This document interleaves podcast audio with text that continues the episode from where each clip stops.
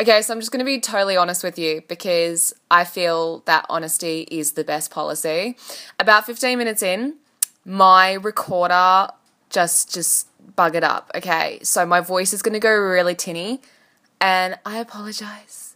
But I think if I just I just say it now, we can work through it, and we can just pretend that it didn't happen, and we can enjoy the podcast. So um, yeah, just ignore it, and I will fix it up for the next one. Hope you enjoy anyway. Hello and welcome to Natural Born Quiller. Today we have the CEO of publishing company Curiosity Quills. Please welcome the lovely, the amazing, the very talented Alisa Gus. Hey. Well, I guess I'll just have to live up to such a. Not sure if I can, No but. I'll do my best. No, no, no pressure. So, as we know, you are the CEO of Curiosity Quills. When did you first start the publishing company? Well, actually, we started it in 2011, and we completely did not set out to do it at all. Really? Well, what happened is we were writing our own book, uh, actually uh, an upper MG as it happens. So I guess you would like it. Yes. And uh, we decided that we would market it before it got written, because you know, being savvy people that we are, so we decided to just kind of build a platform. Well, long story short, Curiosity Quills blog was actually born. Uh, incidentally, it just became Curiosity Kills, but just at the last moment we decided to change it to something a little more innocuous for an MG book. So, Curiosity Quills. Is that from Curiosity Kills the Cat inspired? Ah, thought so. so we started actually kind of getting people together, getting their opinions. Kind of it became a bit of a soapbox, and before we know it, people actually, Ma- Michael Sheen specifically, um, went and said, "Well, you know, they want to publish us," and well, we decided to give it a go. Uh, long story short, we now have like what about 300 authors signed, Yeah. and and not a single book of ours out. As they would say in Russia, the shoemaker goes without shoes. That's incredible because Curiosity Quills has grown so rapidly, and even though it was very risky of you to start a company in 2011, the year before the end of the world, before we knew there was life after 2012, you have managed to grow. It, it's a mini family, it's a community, something you don't often see with the big five. Was that something you originally intended to have? Ah, actually, um, I feel like this is uh the only thing we can rely on these days, considering that Amazon has been really pushing its own imprints, and the bookshelves, uh, I mean, book space actually is just really being crowded out just because the bookstores are closing. So I think if the authors do not really support each other, how else are we gonna become known? I mean, how else can we Yeah. actually be seen? I have just spoken to an author who is going to really be going to every gift uh, shop in you know in his community, just trying to get his book in there, because getting into a bookstore is impossible. So and, Oh, and once is he's there, he- we are hoping to get you know other titles in as well. It just, it's all about communities. Definitely, and it's quite sad. I I think, in a way, with the increase of self publishing, it has oversaturated the market. It's harder to get readers to almost trust the author enough to invest and crave your book. Have you found that?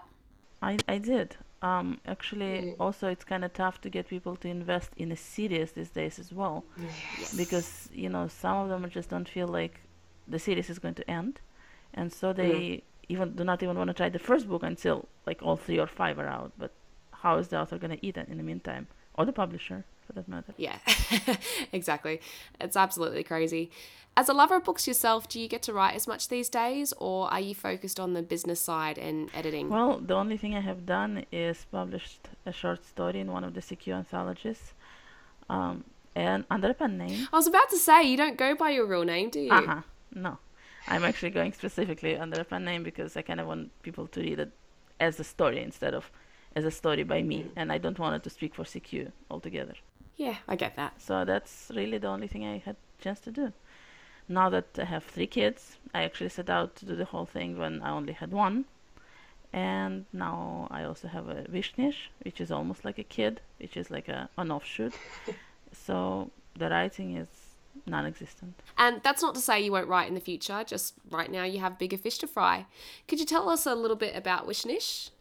Well, it's actually our answer to the trouble that I was describing. You know, uh, in a way, if actually reaching readers and getting them to support you and getting them to evangelize for you. It's all about building a community, and that's really what WishKnish is. A set of like storefronts which are s- surrounded and jo- make a community uh, where people can go discover a book they like, discover a, uh, an author they like, and subscribe to them, support them, and actually get their friends to do it as well. Oh, that's excellent. So that's not just for authors, is it? Absolutely not. Um, right now, we are working with real estate agents. We are working with. You might be interested in that. You know what I'm talking about? Who I'm talking to? This completely revolutionary company out of Switzerland. They have developed smart suits. Oh, Yeah. So what you do is basically um, get into that suit, and it actually records every action you make. what? Yeah, and actually it's got like a um, program that it translates into, and then what you really don't need like a green screen or anything. You just then go tape or get a video, whatever you like, and basically transfer what the suit has recorded of you into it. So basically, it's like for vloggers, for um, you know, like a media and production companies, but that sort of thing. Like the production budget just goes way down. Oh my, I'm speechless. Are we living in the future or what? Well, you know, they kind of used something similar when they were doing the panda. You know, the, the, the Kung Fu Panda? Okay. So they used it, but it was crazy expensive and it wasn't as sophisticated and only used for cartoons. But now you can actually transfer the entire human into a show. That is phenomenal. I was reading something the other day about how fashion will change in 50 years. They were saying that we'll be wearing technology. So, for example, say you're walking down the street and you're wearing a polka dot dress and you see someone else wearing the same thing, you can switch a button and suddenly your dress will, will change to all black with red roses. I don't know if that's true. It's kind of more of a scientific prediction, but would that be something you'd be into? Oh, hell yes. And actually, it probably means I have to shop less because I hate shopping. Oh, me too. Sometimes I go through a phase of it and I enjoy online shopping, but every time, every time, it's the wrong size or it looks completely different to what it looks like. So I just, yeah. I- I've been burned too many times, so I'm quite happy in my hoodie and tights. But, you know, coming to a mall is also kind of, you know, kind of ugh, especially with the kids.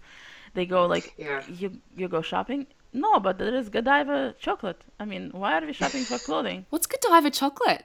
Is that a thing? Oh yes, it, it's a thing. You should try a thing. It's like I think one of the best chocolates ever. It's uh, actually Really? Godiva chocolate. Yeah. Oh my god, it's to die for. They also make like strawberries in chocolate and coffees and so on. Oh, maybe I just don't know a lot, or maybe it's not in Australia. But I I love Cadbury chocolate. I eat a lot of that. I also have a Belgian friend who used to bring her Belgian chocolate over. So rich, you know you're living when you're eating Belgian chocolate. You know, uh, you're living high life when you're eating Godiva chocolate ice cream.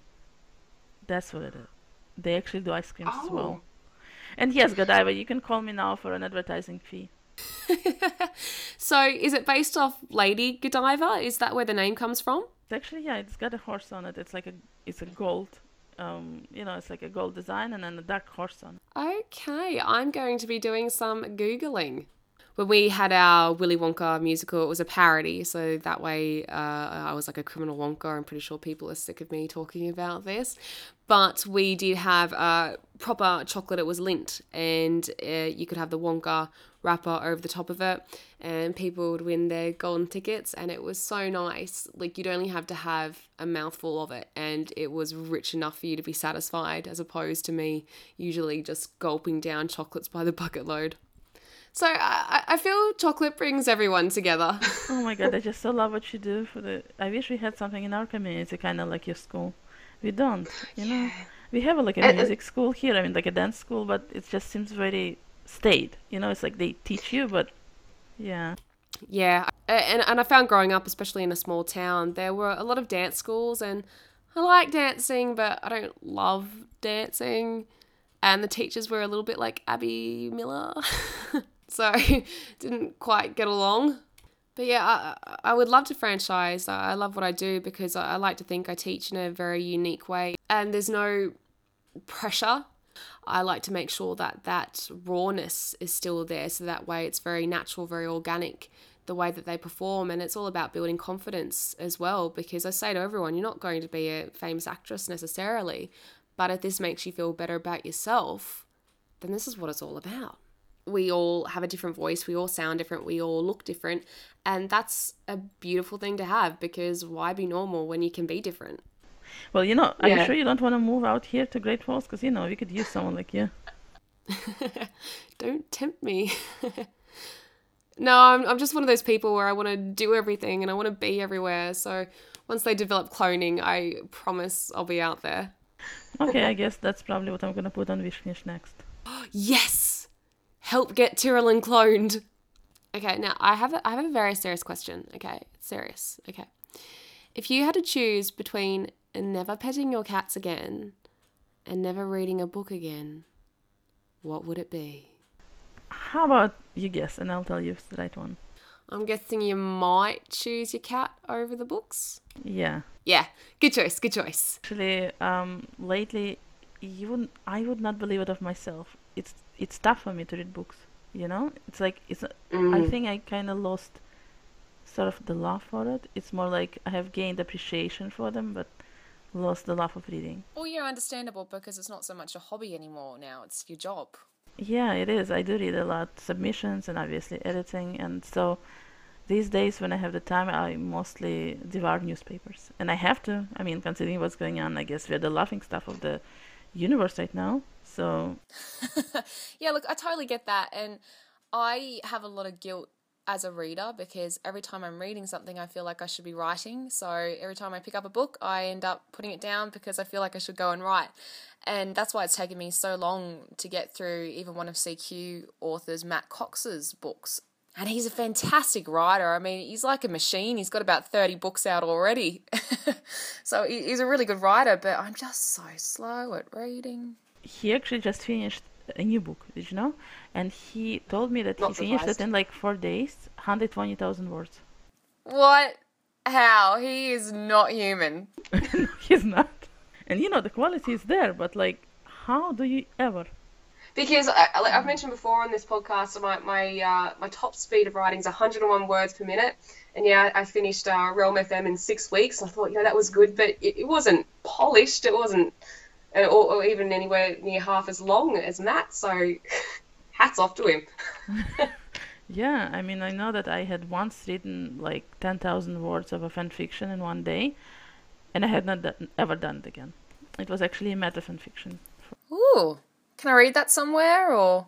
Oh no, I actually never published it. Um, it was actually uh, a Buffy story, yeah, the Buffy Oh, the Vampire yes. Slayer. Yeah, so I actually loved the fan fiction, and it got abandoned. So I really wanted to see how it ended. So I ended up writing, kind of developing it from there. But obviously, I never put it up anywhere, especially considering I had never asked the original author's permission to even mess with your character.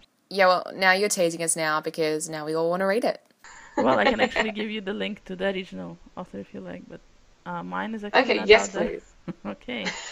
I should look it up. Um, Mistress Ace, I think her name was, but yeah, I'll look it up. You know how a lot of books are often optioned for film rights? Have you noticed that now it's more for TV? Well, they do call it the golden age of TV, and I think that's actually pretty true. And especially now with the streaming, I really like how you don't have to fit it to the to the normal length of like 22 episodes or 24 episodes.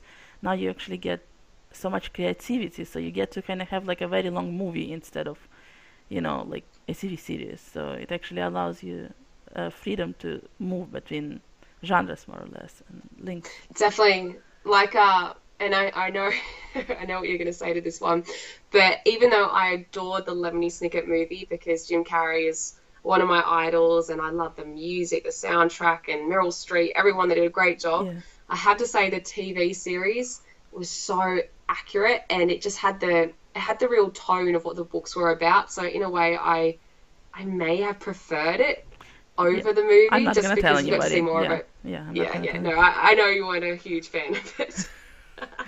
But you know, I actually know what you're saying, and th- but do you know that they're saying that Netflix is kind of killing film? Because they're paying so much, and in fact, they have gotten so many reviews that and uh, like words of mouth that it's actually killing actual film. Because people stay around to watch like Netflix episodes instead of going to to theater these days. Do you think there's a way it will ever come back? Is there a way that people could maybe coax people back to the theaters? Well, I think it, they need to provide sort of more sort of return on investment, if you will, like kind of mm. like um, a lot more 3D, a lot more than just even normal IMAX. You know, just give them something they can have at home and people will go mm. for it. And preferably less superhero movies because I think they have saturated the market. Come on. I'm so over. It was vampires, and now it's zombies on TV, and now it's superheroes. So just got to find the next thing to be obsessed with. I know. Did you read that they're actually they're still doing the reshoots for the Dark the, the Justice League? Seriously? For 18 months now? It's that long. Yeah. Oh. No, see, uh, what I really want to do, I have, I've got many dreams.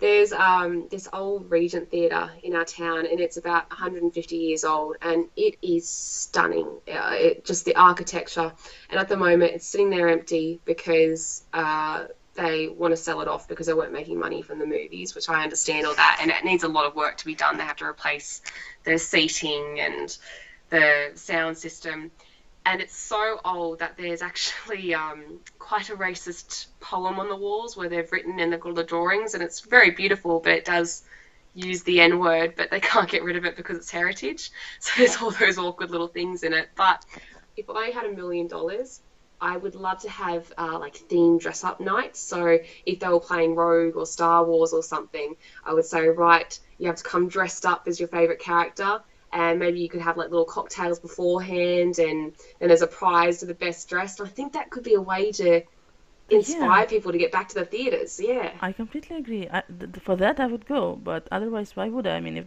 i can watch it at yeah. home. You know they're actually doing a startup exactly. now that actually allows you to watch the movies on the day of the arrival in the, on the theaters. You can actually watch it at home. Re- that's a good idea. Steven spielberg I mean, is actually one yeah. of the investors in it and I think the Napster guy or something like that he's doing it. And so basically you get this thing which costs like 300 bucks you know like a set type of thing that they would stream to you and then you pay 50 bucks for a movie if you want to do that. But oh. it's ah. going to be 50 bucks which obviously you can share with your friends or whatever for like a movie watching experience. Yeah. And that's it. So that that's that, that's all, sh- all you need. Yeah it was probably the best way to go. I, I i'm for it I mean, if there's no other way to get people to the theaters, yeah, I think it's the way to go, definitely. Unless yeah. you do something kind of like what you described, then make it an actual event instead of yeah, yeah. So then you would go. Yeah, um, and that's exactly what I try to do with all my book launches. So even with Colt Harper coming out in I think it's six weeks now, I've made sure we've we've booked the town theatre. We're going to have uh, lots of performers. We've got people dressing up as the characters who will be the hosts and doing the MC. I have my very good American friend. Oh, no, he's not American. He'll kill me for that. Canadian friend. um, Blair, who does co host Who Pod with me, he's going to be the voice of Colt. So when people walk in, he'll uh, say some cheeky, ominous things and again make it an actual event a real entertainment as opposed to just like a, a book signing and a book reading because um, I'm all for that. I love all that stuff, and it lets me use my creativity to the absolute max. well, you know, one of the authors we have recently signed has actually been thinking of doing kind of an app for her book when it comes out. So, ah. so basically, it would include extra footage, almost like audio recordings and some f- like actual photography that she wants to insert into it. So that's a good idea. Yeah, because I do. Um, I will have a photographer and a videographer and that. So I'll make sure I put it on YouTube. So that way you get to have a little look see. That way you'll yeah, sort of be, be awesome. there. Maybe yeah, can I, am gonna also stream it like through the YouTube channel or something. I was about to say I really want to live stream it because I have so many friends all around the world that obviously can't make it, and I'd love for them to be there in some form. So so obviously the time difference might be about 4 a.m. for everyone, hmm. but at least it's it's there if they want to look. oh, you can do a 24 hour launch. There you go. Oh, that, oh God, I'd be buggered. so you were the person who signed on Broken Dolls, so, which I will always love you for that. Thank you so much. Well, thank you. But when you, but when you first saw the name Lisa in my book, did you sort of see part of yourself in it? Because I have an unusual name, Tyrolin, so I never see my name anywhere. But when you see your name, Elisa or Lisa, it does it does it ever kind of jar you for a second? Do you sort of go, "Oh, that's me," or is there no attachment? No, actually, these days, not at all. In fact, all my life I had been going by Alisa, actually, um, Mm. and I kind of hated it because it reminded me of, when, of what my teachers would call me when I was in trouble. Oh, really? So Alisa is kind of like, you know, a bad association there. And in fact, as you can tell by the accent, I'm from Russia. Well, from Soviet republics. And so we, everyone spoke Russian, and Alisa was an unusual name, like very unusual. In fact, there is a single Alisa in my school of over 2,000 people. And so there, is, there was a cartoon character called a fox Alisa that as I was growing up. It was actually a kind of a remake of Pinocchio, and one of the evil characters was the fox Alisa. So everyone made so much fun over my name because you know I was supposed to be evil and I was a fox, and you know. That's so such a pretty name. well, it was unusual for where I grew up, and obviously, what's unusual, a lot of kids make fun of. Not everybody, but you know. So once I actually came to the U.S. and actually got older, I started using Lisa, and I know it's a, ended up being a really popular name around here, obviously. So I'm really used to just seeing Lisa or hearing Lisa pop up anywhere, and you know, it's not jarring anymore. It used to be, but I guess I kind of like that it's so normal considering how Alisa was seen in Uzbekistan. Okay, gotcha. Yeah, because I look, I, I do love my name Tyrolin, but it's very rare when people pronounce it properly. It's always Tyrolyn. I get, or people just don't even try. They just go T. Actually, that's what Close they do, especially with my mom. Uh, she has a different, difficult last name to pronounce, um, and they, you know, when she goes to a doctor or to an office, they kind of, um, is that you? The like with the G? Yeah. So, yeah, just point. Hey, you. All right, so I have a few, yeah, fun little facts about some of our all-time favorite authors. uh, I thought we could discuss. Publisher Bennett Cerf bet Dr. Seuss fifty dollars that the children's book author couldn't write a book with fewer than fifty different words. Seuss responded with green eggs and ham. so it was basically a bet. Yeah. And it ended up becoming one of the most popular books of the century. Well, speaking of uh, bets, I mean, wasn't something like that as well for um, the whole uh, the, the, Scientology book? I mean, you know, isn't what they? Was it? I think so. I believe he kind of uh, uh, he he bet that he could come up with a religion, and so he did. Oh, I didn't know it was a bet. I thought he just did it for lols. Well, he did it as a bet, and then he did it to make money because you know he ended up actually running for tax evasion. Well, the best way to make money is to create a religion. Maybe that can be our next venture. it can be like a book religion. Um, right, I, I have a very interesting one for you. Um, H. Lawrence, I'm not entirely sure uh, what he wrote, but he stimulated his imagination by climbing a mulberry tree in the nude. okay, I think I- he beat, he has me beat there. Yeah, look, each to their own. And uh, we've spoken before on this podcast. We had one author who liked to lay in a coffin every morning before she wrote. So look, we all have our vices. But Where did she get a coffin? Well, that's what we were wondering. We didn't know if it was custom made or what. It's an odd thing to go into a, you know, Yeah. a funeral home and say, "Yeah, look, could I have that? Yeah, I'll take it home with me." Well, actually, um, Eugene's like, well, he's not a grandfather, but he's kind of like, I guess, an un- you know, I guess sort of a grandfather, twice removed. He Yeah. actually um, has a headstone, um, except he Oh. kind of bought it on sale. Um, and it actually has uh, a date of his death on it as well. He outlived it, but it's still there. You are kidding me. Hand, hand to heart. Oh, it must have been a. Made, Well, it was, was a a really disappointed that he? so was he disappointed that he outlived it? Because that means, well, now it's redundant. You can't use that stone. Oh, he's still planning on using it. He actually um, put it on a plot, and he actually goes to water the plants there every weekend. Uh, we have to get him an- another hobby. I'm sorry. Oh, that's hilarious. Um, well, look, either way, I, I will not be uh, climbing a mulberry tree in the nude. It is winter here, so uh, I'm going to stay by the fire. Um, I have one last one for you. T.S. Eliot, the author of The Wasteland, had multiple hideaways. At one such place situated on Ch- Charing Cross Road, visitors were to inquire only for a man known as the Captain. On coming face to face with the author, you would notice that his face was tinted green with powder. I He should have just eaten a lot of carrots. It would have been Oh, orange. That yes, that's right. Carrots, if you do have a lot of them, do turn you orange. Um, they do. I learnt that from Scrubs. I actually learned it from biology class, but you know, he didn't. He shouldn't have even use it. Yeah, no, that sounds fancier. Yeah, I'll I, give I you learned one. it in biology too. I'll give you one better. Uh, there is a book that's coming out.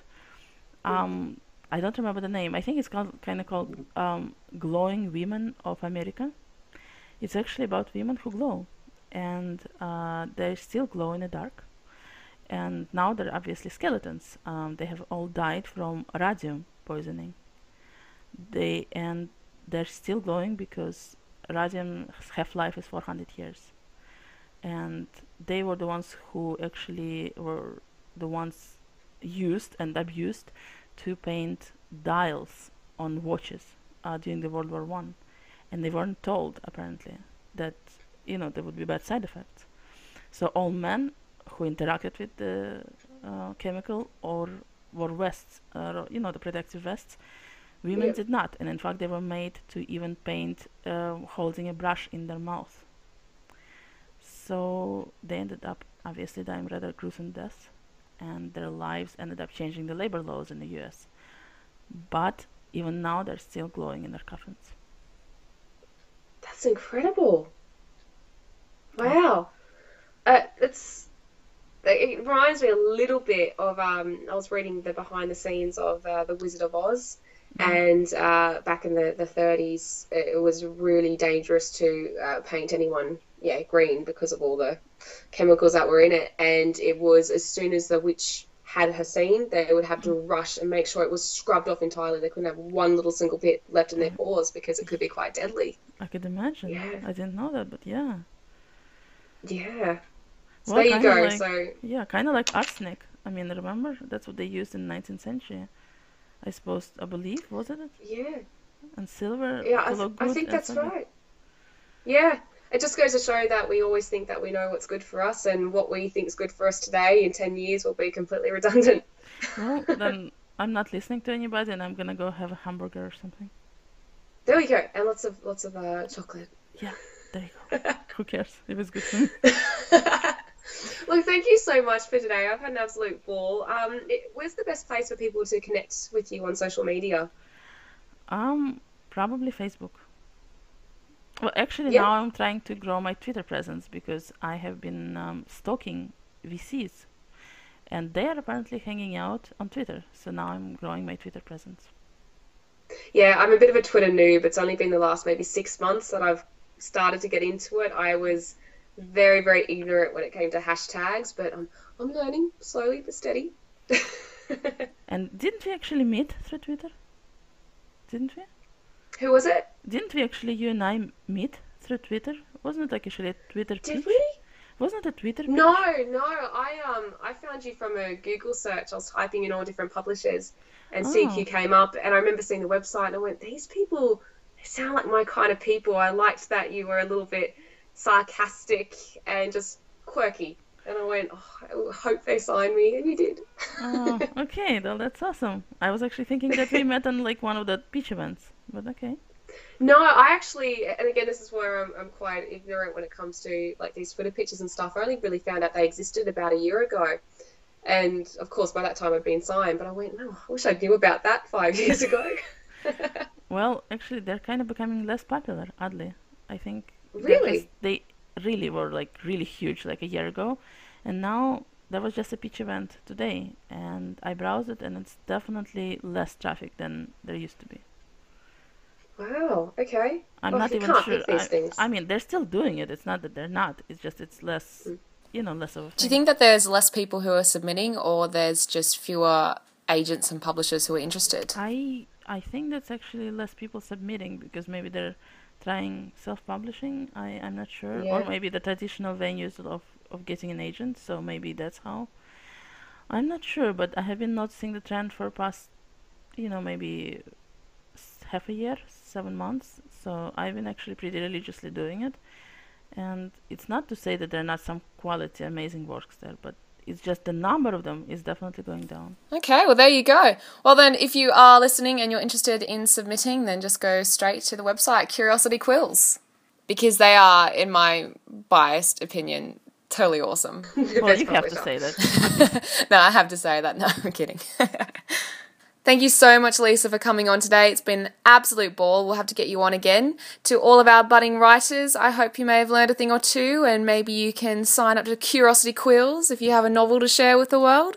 So until next time, this has been Natural Born Quiller. Thanks, guys. Thank you. Bye bye.